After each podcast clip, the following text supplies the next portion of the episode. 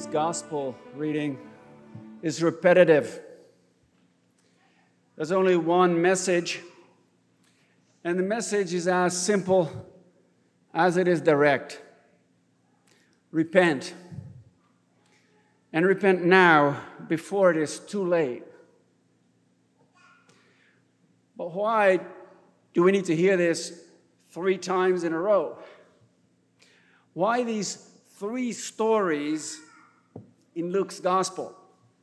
Each one of them telling us pretty much the same thing. Why the repetition? Come to think of it, the Lenten period itself seems even more repetitive. We have 40 days of it. Can't we get the message of repentance just once and get it over with? Why three stories of repentance? Why 40 days of Lent? Let's begin by looking briefly at each of these three stories. First, there's the thing that happened when Pontius Pilate slaughtered a bunch of people from Galilee were offering sacrifices in the temple. Luke's description is both straightforward and grisly at once. Pilate mingled the blood with their sacrifices. Then Jesus mentions this horrible event where the tower by Jerusalem's water reservoir, the pool of Siloam, had toppled over and it killed 18 people. Jesus' message in both cases is the same.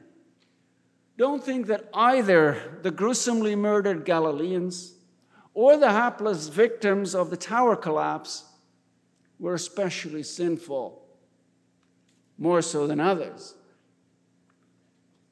bad things happen not just to bad people. That said, Jesus insists, these events nonetheless should serve as examples to us. Unless you repent, you will likewise perish, he says. Bad things don't happen only to bad people.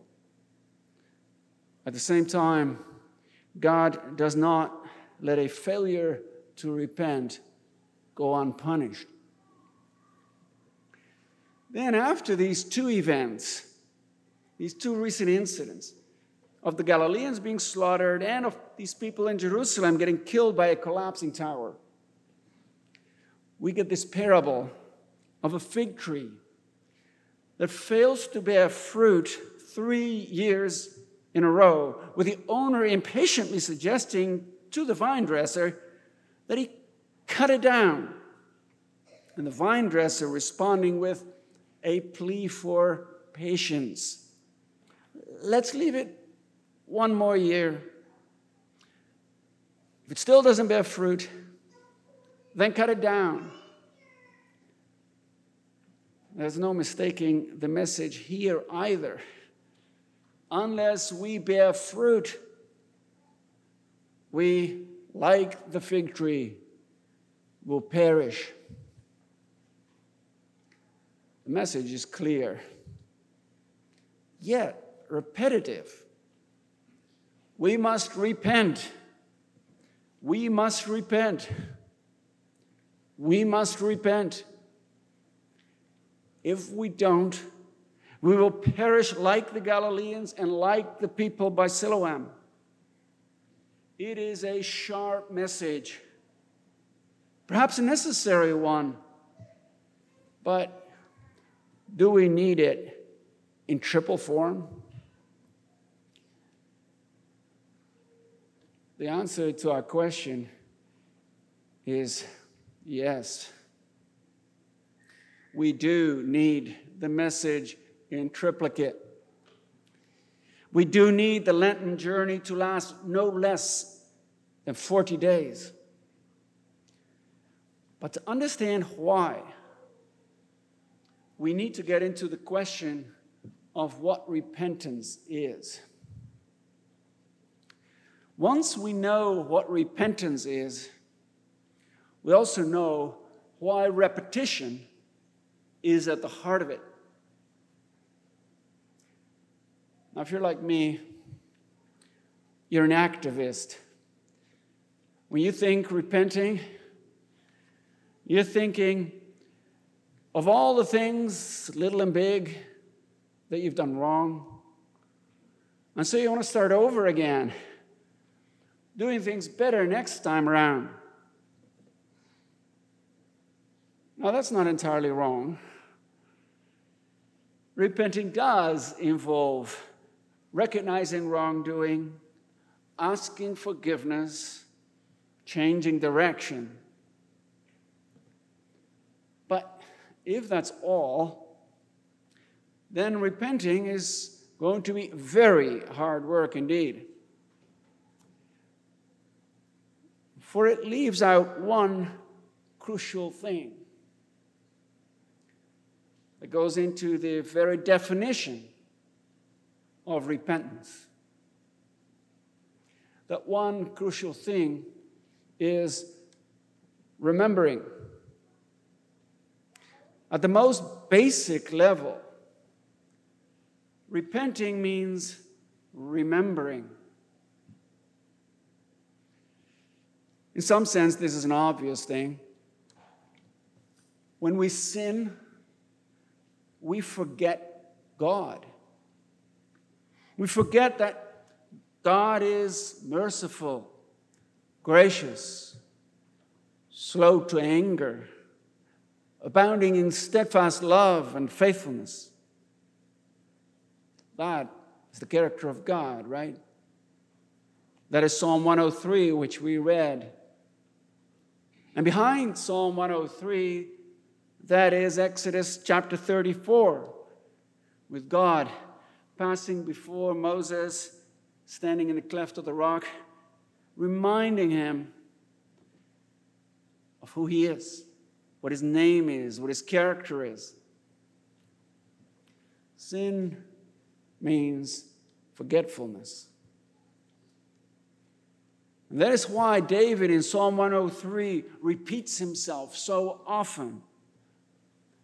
Bless the Lord, O my soul and all that is within me. Bless his holy name. Bless the Lord, O my soul, and forget not all his benefits. We're barely into the psalm, and we've already reminded ourselves three times that we should be blessing the Lord.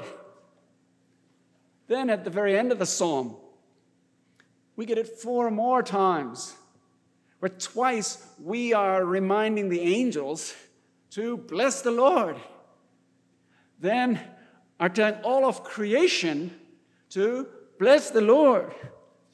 And finally, are reminding ourselves yet once again in the very concluding line Bless the Lord, O my soul. We are sinful creatures. That is to say, our memory isn't what it used to be. If our memory were functioning well, we'd be praising God all of the time. We would never forget. So, if repenting means remembering, well, then what is it that God wants us to remember? The main thing is simply this God wants us to remember Him. He wants us to remember who He is merciful and gracious, slow to anger, abounding in steadfast love, in faithfulness. Each one of these descriptions tells us one and the same thing each one says to us, God does not forget you. God always remembers you. God's main message to Moses by the burning bush is exactly that. I remember. Right before this story that we read of the burning bush, the very end of chapter 2, we read this. And we know in the back of our minds that God's people are in slavery and that they're crying out to God. And then just before the narrative of the burning bush, we read this. And God heard their groaning. And God remembered his covenant with Abraham, with Isaac, and with Jacob. God saw the people of Israel, and God knew. God heard, God remembered, God saw, God knew. You and I may forget God. It's called sin. God never forgets us. God always hears. God always remembers. God always sees. God always knows. Yahweh is the name of the God who always remembers. And He's asking you and me to also remember Him. Right? He says that later on in that same chapter to Moses. This is my name forever, and thus I am to be remembered throughout all generations. When we repent, we remember that God always remembers. We remind ourselves that He never forgets. There's a difference between our remembering and God's remembering, isn't there? The Lord reminds us often because we forget. That's what this whole thing in 1 Corinthians 10 is about.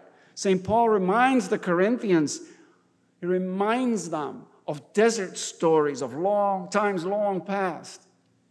He says these stories are examples or types that he's going to share and make present to them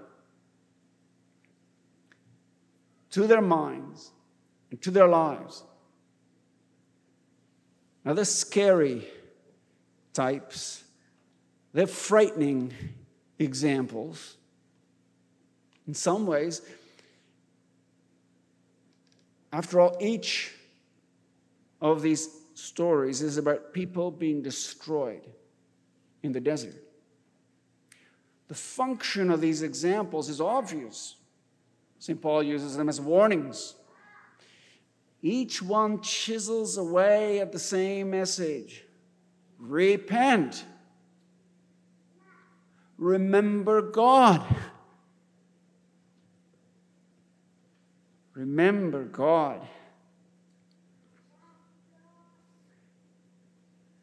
These things, and Paul's message is no different than Jesus in Luke's gospel. These things took place as examples for us that we might not desire evil as they did. St. Paul, much like Jesus, turns to history and he says, Let's recall for a moment. Let's remember now in his opening words to that chapter in 10, verse 1, St. Paul sets up the whole thing with a comment I do not want you to be unaware, brothers. Literally, he says, I don't want you to be ignorant. When you're ignorant, you don't know. You don't remember. You don't remember who God is, what He has done. And so, Paul gives us a history lesson because he wants us to remember, he wants us to know. God's memory and ours are not the same. His is perfect. Ours often fails. God remembers us the way the vine dresser remembers his fig tree. Let's give it one more year, he says. Let's not cut it down quite yet. If it bears fruit after we dug around it and fertilized it, great. If not, well, let's cut it down next year. This is God's character. He never forgets. Sure, sometimes with David, you and I cry out to God, How long, O Lord, will you forget us forever? Right? Or we complain with Asaph, Psalm 74, Oh God, why do you cast us off forever? Remember your congregation, which you've purchased of old. But eventually, eventually, we come around and we confess God does not forget, ever. God remembers always because that is who He is. It is His steadfast love that doesn't let Him ever forget. It is His mercy and His compassion that make Him always remember.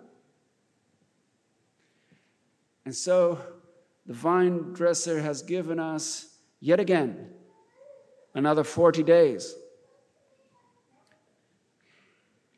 David is keenly aware of God's never failing memory as he reflects on his character in today's psalm, Psalm 103. As a father shows compassion on his children, so the Lord shows compassion to those who fear him, for he knows our frame. He remembers that we are but dust. God knows. God remembers. Always. God's memory and ours are not the same. For us to remember is to repent for God. To remember is simply to remain the same. As the psalmist says, from everlasting to everlasting. We need Jesus' threefold reminder to repent. We need the repetition 40 days on end. It's the only way to get rid of sin. Sin is to forget the rock that follows us all the way along our pilgrimage. Sin is to forget our Lord who has walked and still walks ahead of us on our pilgrimage. He follows us, He travels ahead of us, He goes before us, He closes in behind us. He always has been there and He always will be there. The reason is clear by now. God always remembers. God never forgets. Why? Because Jesus is the contents of the memory of God.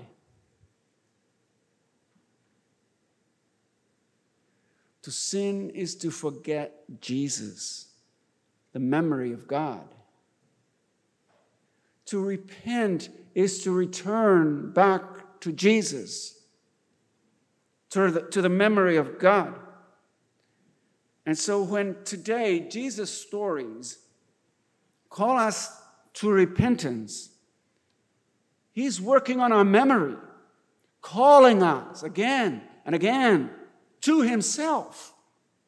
For He is the eternal living memory, the eternal living contents of the mind of God. He is the living testimony that God does not forget, that God remembers, that God is faithful always. God's memory and ours not the same. God's is flawless, ours patchy at best. That is why it's so beautiful, so fitting, so gracious for Jesus to give us three stories, one message. Jesus is working on our memory. He is making ours more and more like God. We know of God's name and character he forgives us our iniquity. He heals our diseases. He redeems our life from the pit. He crowns us with steadfast love and mercy. He satisfies us with good. When God forgives us, He heals us. He redeems us. He sets us free.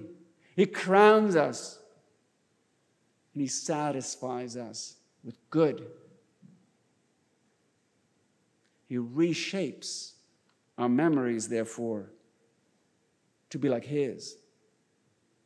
he makes us remember His steadfast love, His mercy, His compassion in Christ. It is that link, beloved, between God's memory and ours that makes us like Him.